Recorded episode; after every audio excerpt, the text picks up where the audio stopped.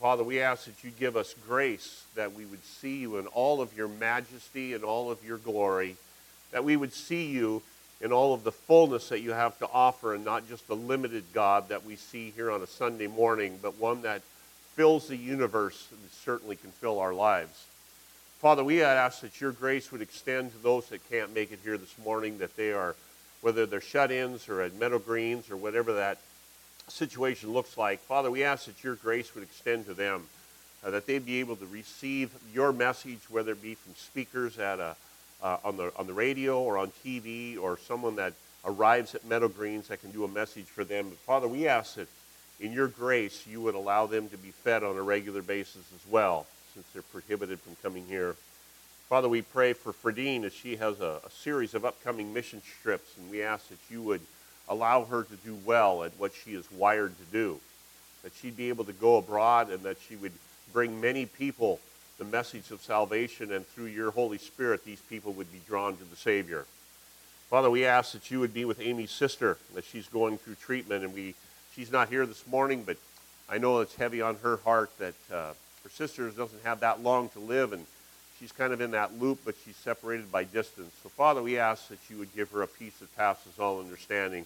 And as we go through this message this morning, we know that your grace is perfect and your word is perfect as well. So we want to rightly apply it to our lives to make us grow in the, in the stature of Jesus Christ.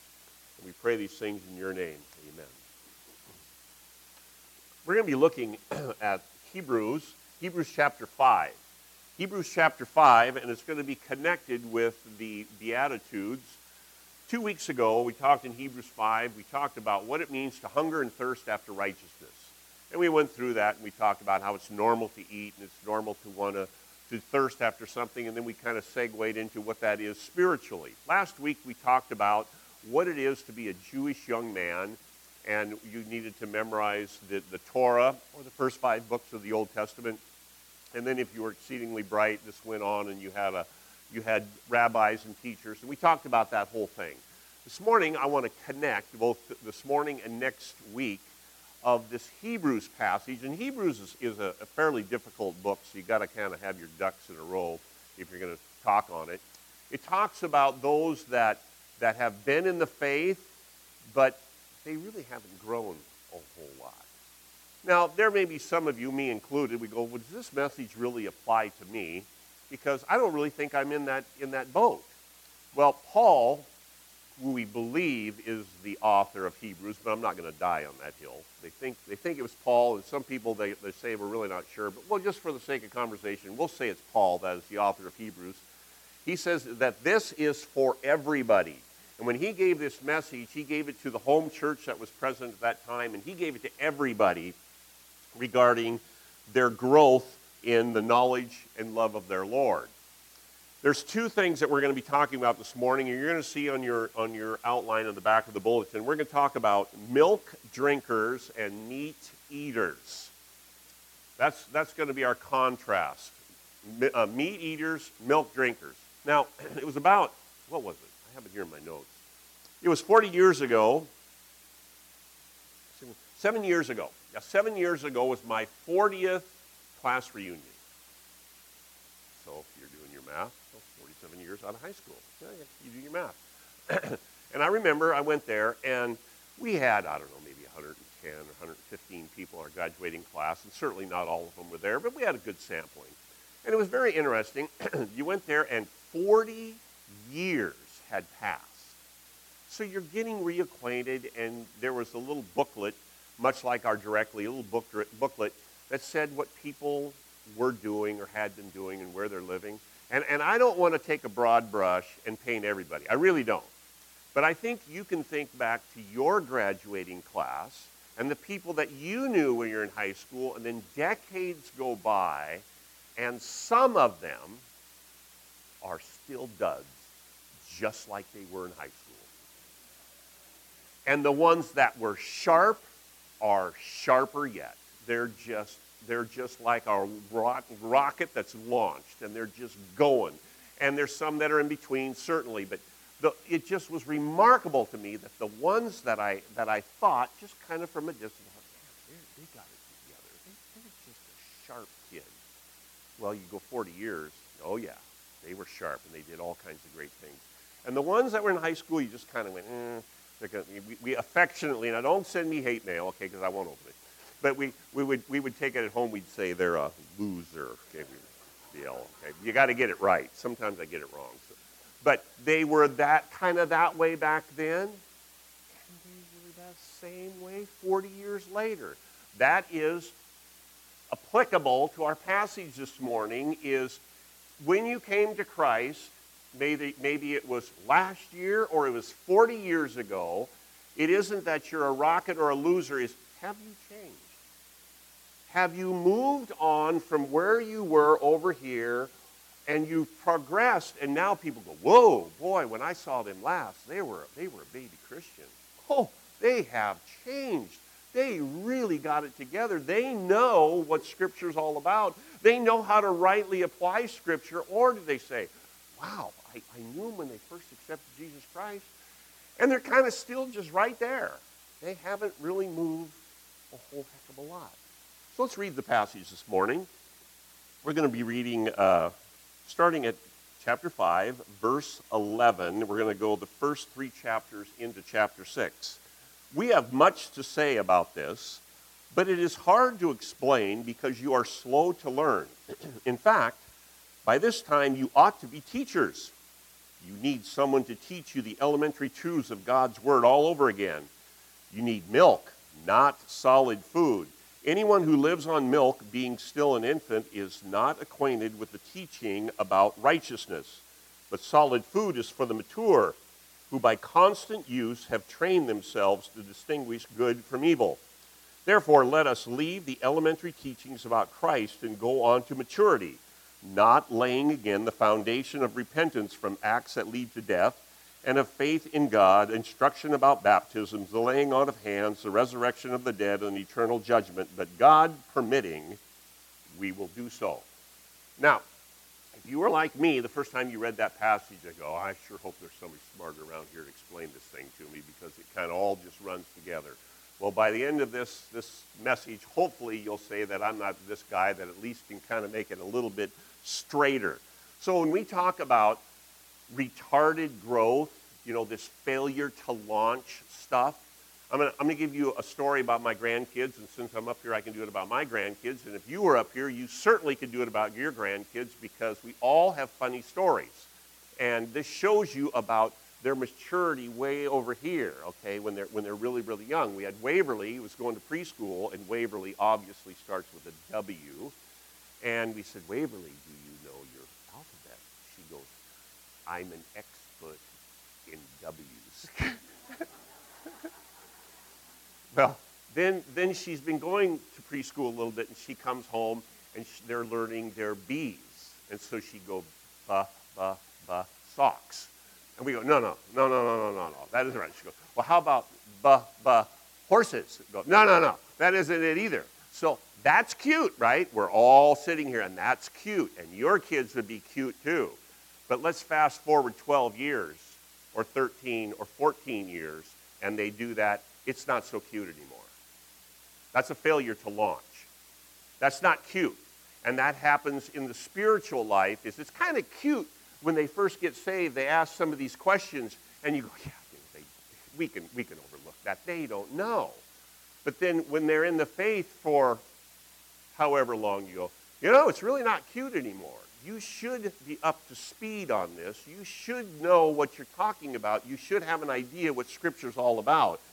This is the problem with Paul's audience. This is the problem is they're not progressing like they should be. So I want to make some observations about spiritual maturity, and this is spiritual maturity with milk drinkers, and it's in your in your bulletin. I'd kind of encourage you to, to follow along on this. The first one is age alone does not produce maturity. There was once a principal who was filling an administrative position. And there was two people that were running for this administrative position, and they chose person A. And person B was really ticked off and said, listen, I have had 25 years of experience And you chose this other person over me. And the principal says, No, that's not true. Says, What you have had is, tw- I want to make sure I get this right because if I mess it up, it's going to be wrong. You have had one year's experience 25 times. You get that? You had one year's experience 25 times.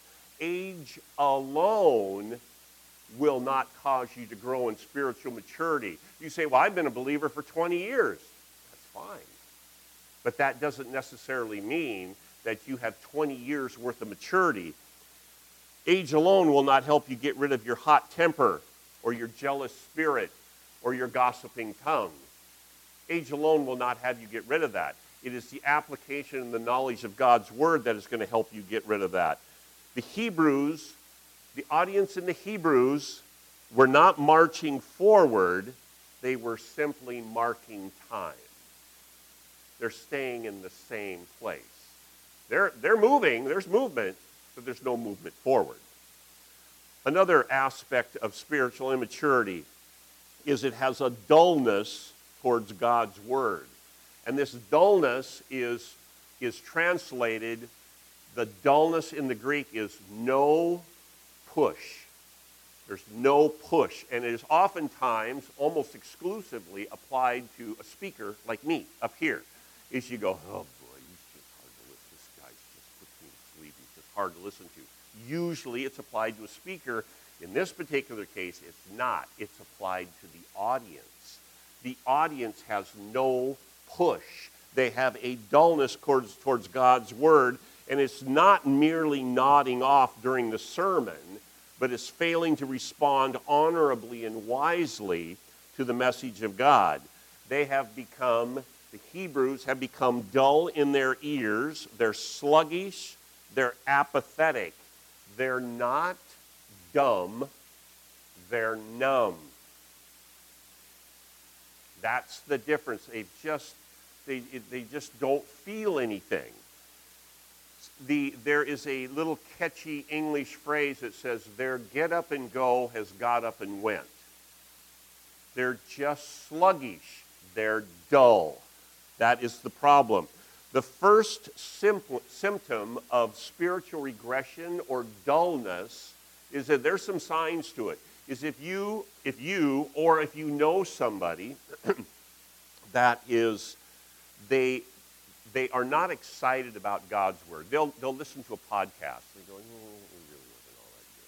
They'll listen to a sermon, whether me or somebody else or a whole bunch of people. They're like, you know, it really doesn't do a lot for me. They do a devotional. And they go, yeah, it's fine, but it really doesn't excite me a whole lot. Those are signs of dullness. Is you're just frankly bored with God's word.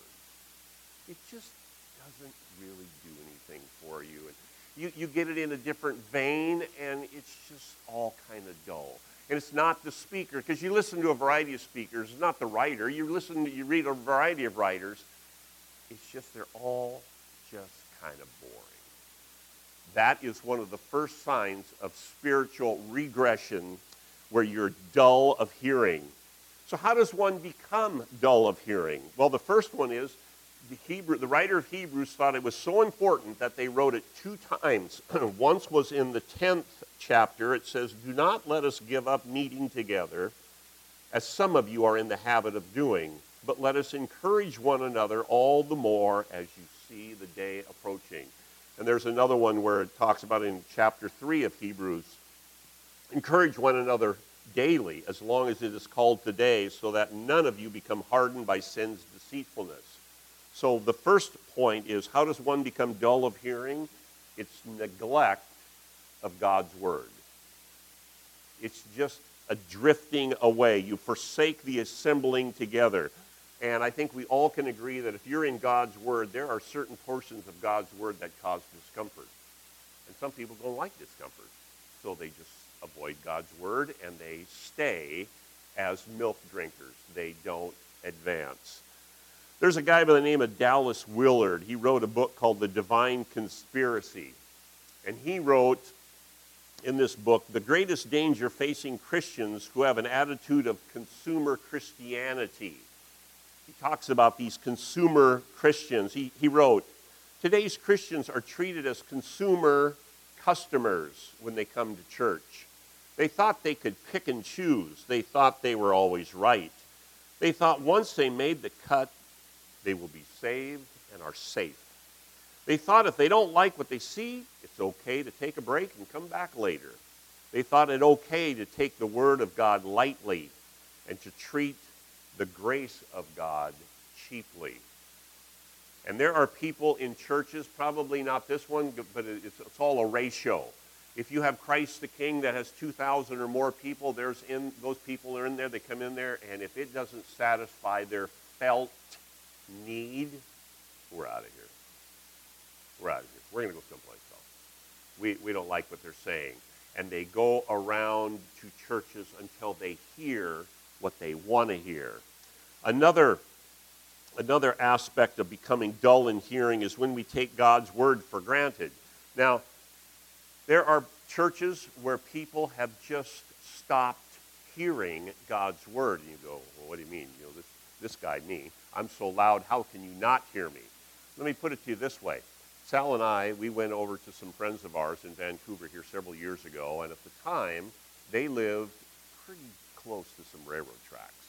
And they lived in a pretty nice house. And they put us up in their room, and we slept overnight, and it, it was fine. Everything was good. And we got up in the morning, and I'll tell you what, that train would just about rumble you right out of bed. I mean, it was like astonishing. It was so loud, and numerous times it was just like a beltway for trains. It's just all night long.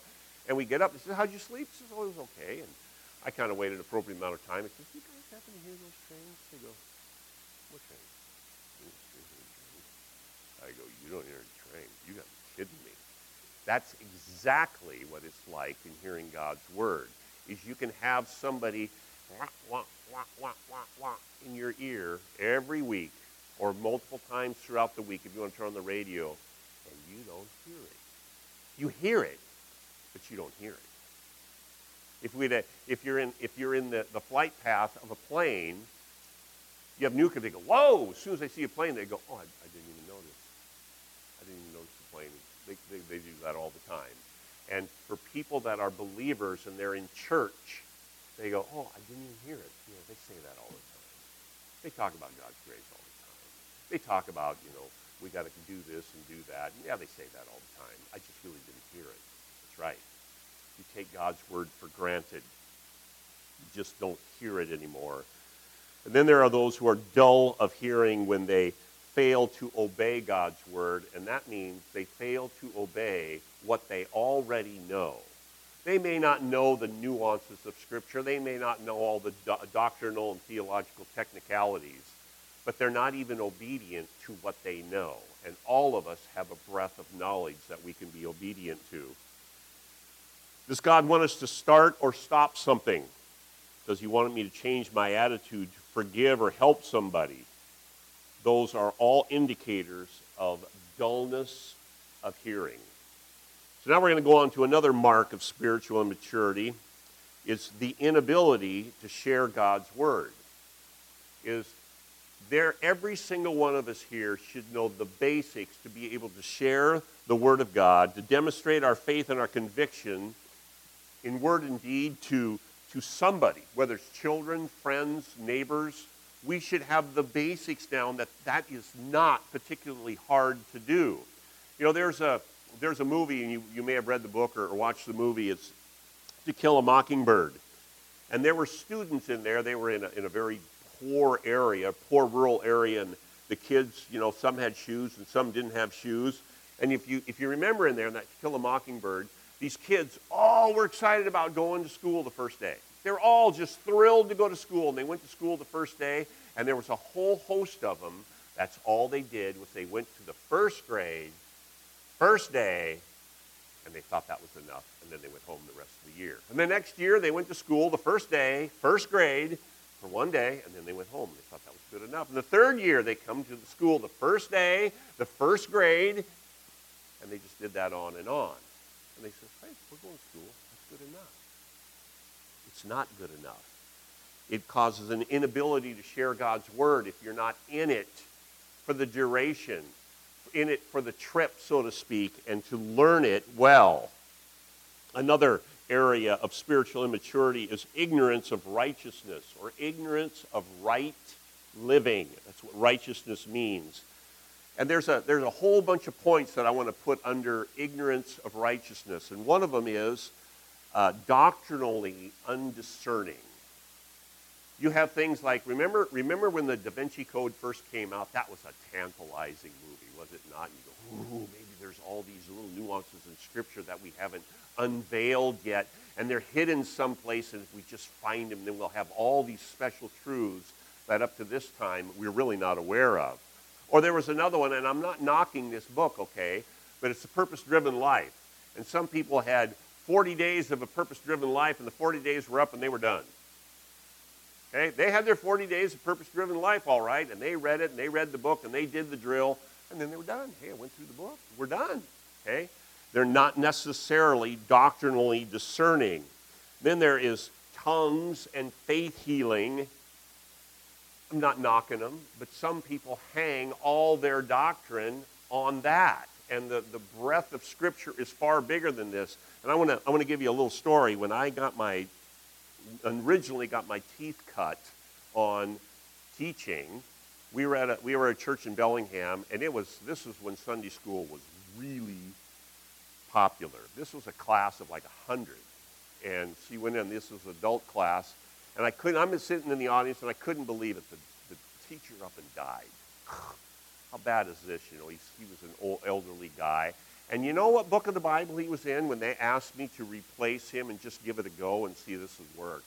It was Revelation. That's what I started on. That was the very first class I taught. It was on Revelation. And you know what I've learned since then? If you want to pack out a room, talk about Revelation. People love it. It's like this mint in their mouth that they can suck on, and it's really sweet, and it just tastes so good.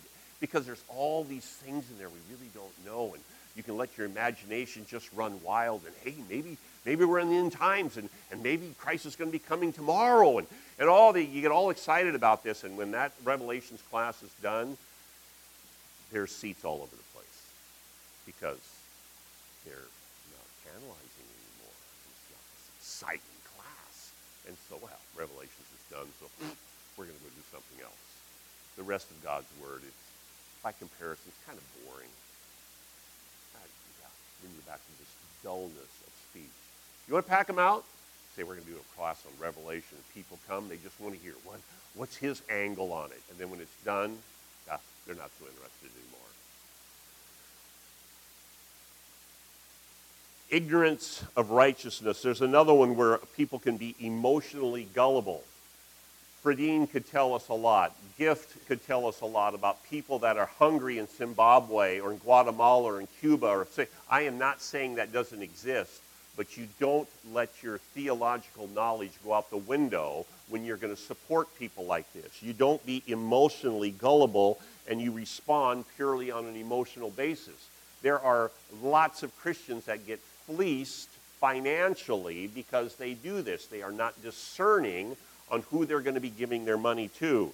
There are such a thing, and it is grievous to have starving babies, dis- disfigured lepers, or property destroyed. That is a reality, and Christianity and Christians need to be sensitive to that. But they also need to be doctrinally sound on who they're going to be giving their money to so that the money can be used in the very best way possible.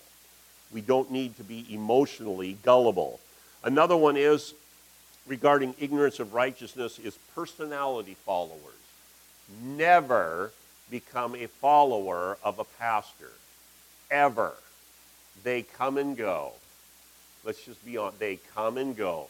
They should do a good job when they're here, and hopefully they're affable and friendly and, and you know, verging on perfect, like me. I know. now, now, don't be a personality follower because one day they're going to leave. And then what do you got? Jesus Christ needs to be front and center and not the pastor. Another one is lack of biblical discernment. Can you recognize temptation before it traps you? Can you see it coming? Are you able to apply Scripture in such, a way that if somebody says something, you go, I'm not sure that's totally true. I had a person say something the other day, and this, this kind of gets into the deep end of the pool real quick. He says, Well, you know, God, God died for everybody. He just kind of threw that out there, and I went, Really? God died for everybody, did he? He goes, yeah. I says, Then if God died for everybody, then everybody should be saved. Right? Otherwise, his dying is wasted. He goes, well, yeah. I says, is everybody saved? Well, no. Is this so that God, God died for everybody? Okay, we're not going to solve that today. But that is called being doctrinally discerning and being able to connect the dots and the bean trail and say, what does the Bible say about this? Because what I just said is true. But what he says has a ring of truth to it as well. So, doctrinally, how do you discuss this?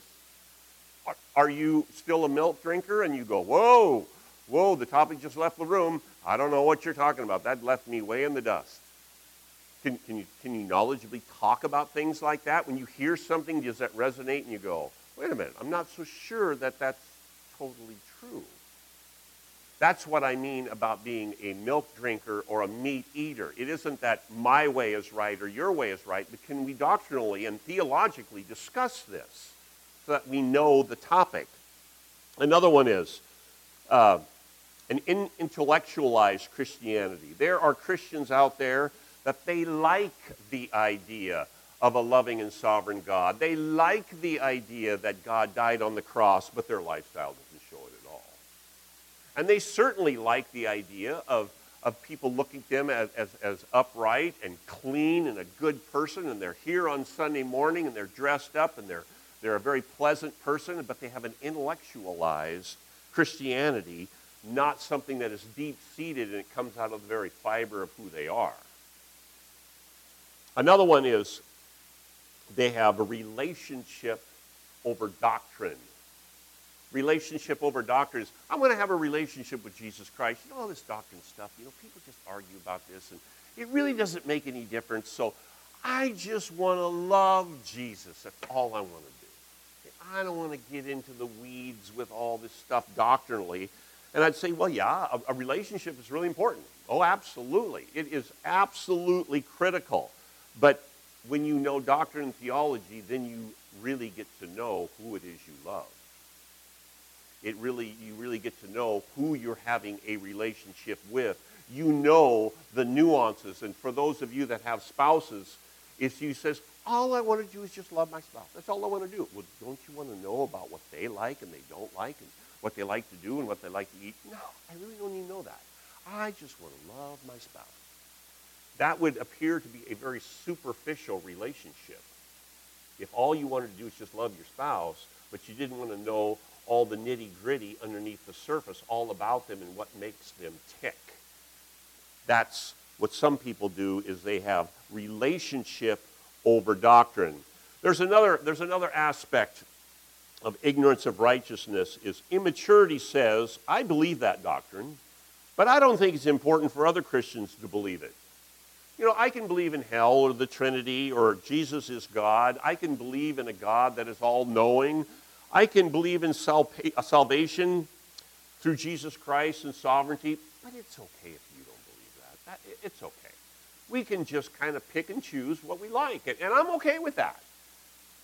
Is that some people would say that, you know, I don't want to be hard and fast with what the Bible says. We can just kind of, if you think it's good, that's fine. And if you don't think it's good over here, that's fine too.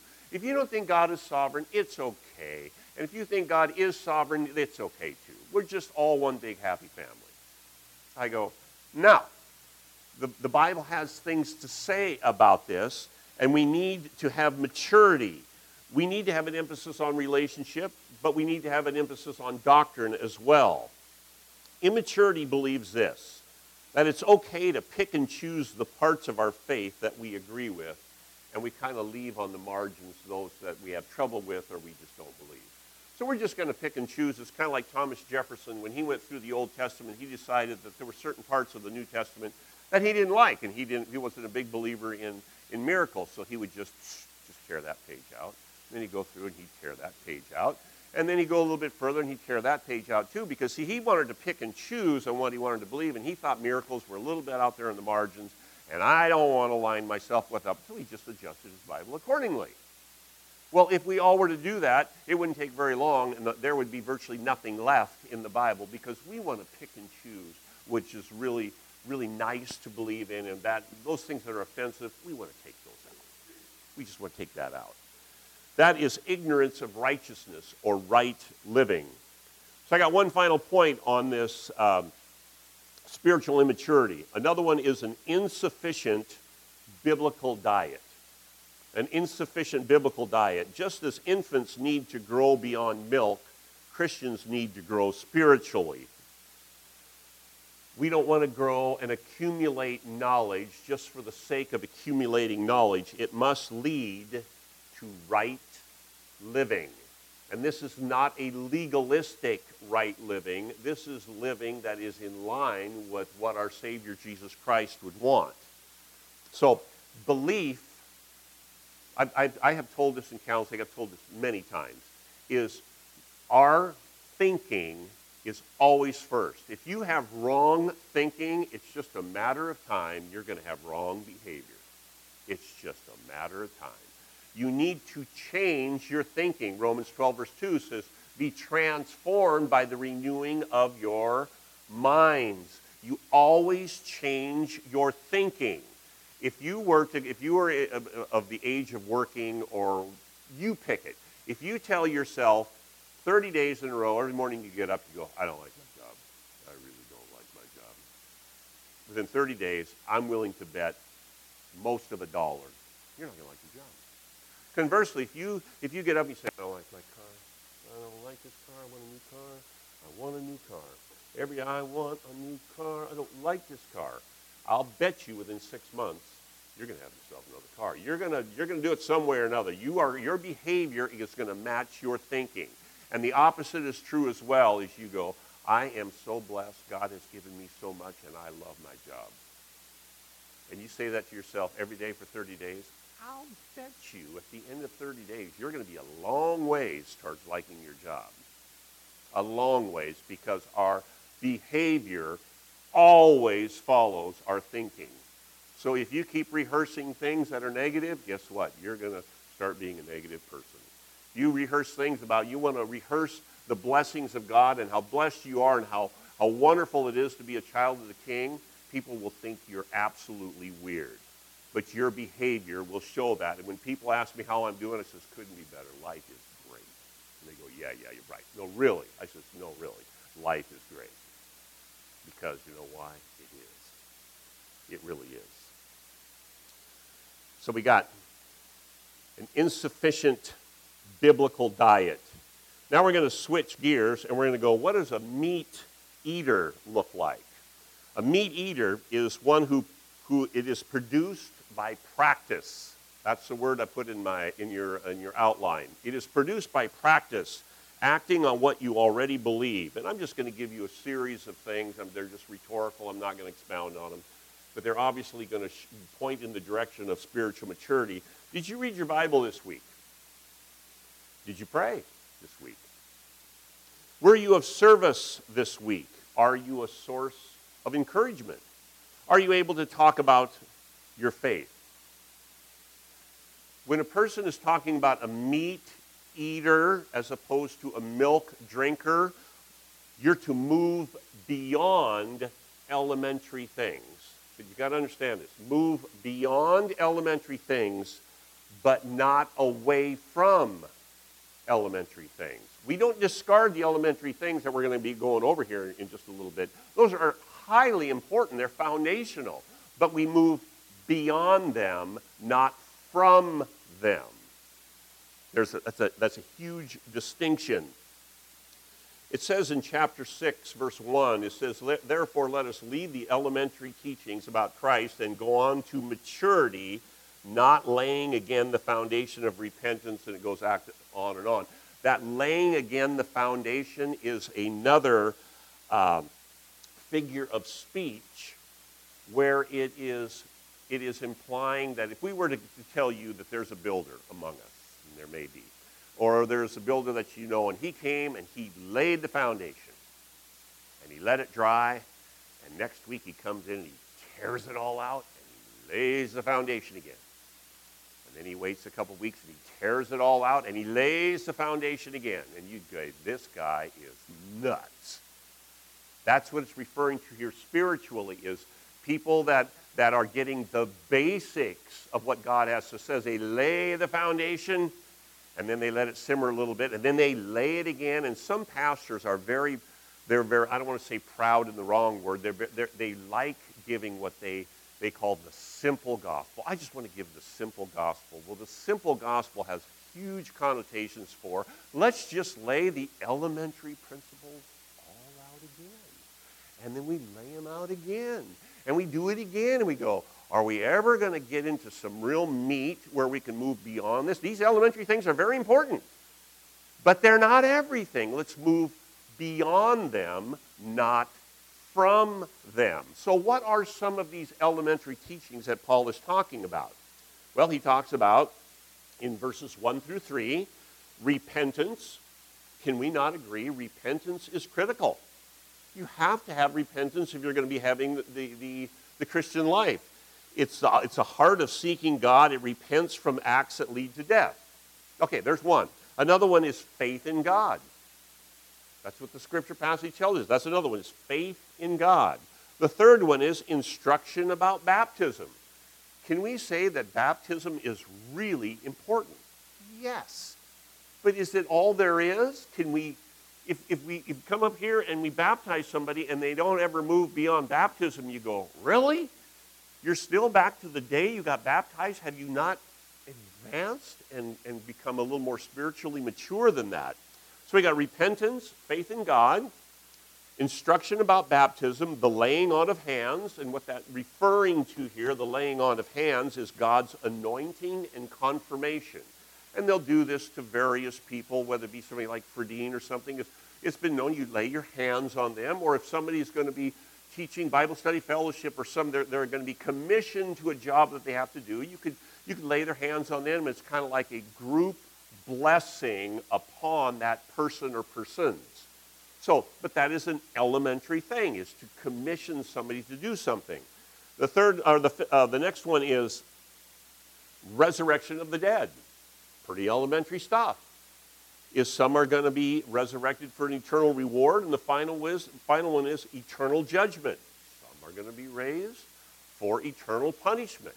So you got repentance, faith in God, instruction about baptism, the laying on of hands, resurrection of the dead, and eternal judgment. Those are the elementary things that Paul just brought up in here. It says, some of you have never moved beyond these. So he articulates what those are. And I'm going to close with this. There's a guy by the name of John Stott. Maybe some of you have heard of him. He's a very prominent Christian. And he was asked, What is the greatest need of the church today? And his answer was this The church needs a greater number of deep Christians, Christians that are not shallow or superficial, but deep and committed. Richard Foster, very popular book that he wrote, is called Celebration of the Disciplines. He said, Superficiality is the curse of our age. The doctrine of instant gratification is a primary spiritual problem. The desperate need today is not for a greater number of intelligent people or gifted people, but for deep people. And you don't get there overnight. And there's no easy road to getting to be a spiritually mature person. You don't get it by sleeping on your Bible. It takes work, it takes diligence, and it takes study, but it is hugely rewarding. And all Paul is saying, both to his audience and to us today, have you moved on from the elementary things to something where you're starting to eat meat? He makes this food analogy because it resonates with the people. So we, we have talked about the beatitude of hungering and thirsting after righteousness. We talked about the knowledge it takes for a Jewish young man to be brought up in what they believed was important the Torah and the Old Testament and the, Jewish, the Talmud and all this good stuff. Okay, we talked about all that and all the thousands and thousands of hours that that would take. So now we skip ahead to where we are today. I hope it does not characterize you and I when you say, is there a dullness here? Is there a slowness to learn? I hope that does not depict this church. I hope it doesn't depict the churches in this region. I really do. But we all know with some people, it does. I had a guy who was, who I ran across here, and I'm going to close with this, who has been exposed to the things of Jesus Christ. And I don't believe he's a Christian yet, but I talked to him about the free gift of salvation. Jesus died on the cross for you and for me. And, and if you accept him as your Lord and Savior, you have a home in heaven. If you don't, you don't have a home in heaven. There is a place that you don't want to go to in hell. And I told him it is like a judge that is sitting on the bench and he looks at me in the audience and I'm accused of all kinds of heinous things. And the judge raps his gavel and he says, Yep, he says, You're guilty of all of them. And he asks the person, me or you, to come on up to the bench and he is going to render sentence and when he comes up there, he, he gets off the bench and he comes around and he stands next to you and looks at you and says, You're guilty, but I'm willing to take your penalty. That's what Jesus Christ did for you and I. Is he got off the bench and he had every right to give sentence. And he came down, he stood next to you, and he says, Because you believe in me as your Lord and Savior, I'll take the penalty for you. And the guy looks at me and he goes, well, that's good. He says, I really like that. That's good. It was like the first time he'd ever heard of it. The elementary teachings of the Bible. They are critical, but they need to be moving on from there. So for you, this is not to bang you over the head and say you're never doing enough. It is to encourage you and say, move on from spiritual immaturity. And even if you are at maturity, keep pressing on because it's a joy to your Lord and Savior Jesus Christ. But here's, a, here's just as good a reason. You have kids, grandkids, friends, and neighbors who are watching you. They absolutely are. They're watching you. And if you claim the name of Jesus Christ, they may be watching you from a distance, but they're watching you. What do they see? It's just a question. Same question for me What do they see. I hope they see a Christ that is growing and vibrant and positive and in love with the Savior because that kind of a lifestyle is contagious. Let's pray. Father, we thank you for the, the goodness and the truthfulness of your word. We pray that we would all long to hunger and thirst after your word and become more and more conformed to the image of the Son, Jesus Christ. We thank you for, for the clarity of your word and how it nudges us and encourages us to go in a particular, particular direction to become more and more like the Savior. So we thank you for your word and we thank you for, for this hour in Christ's name. Amen.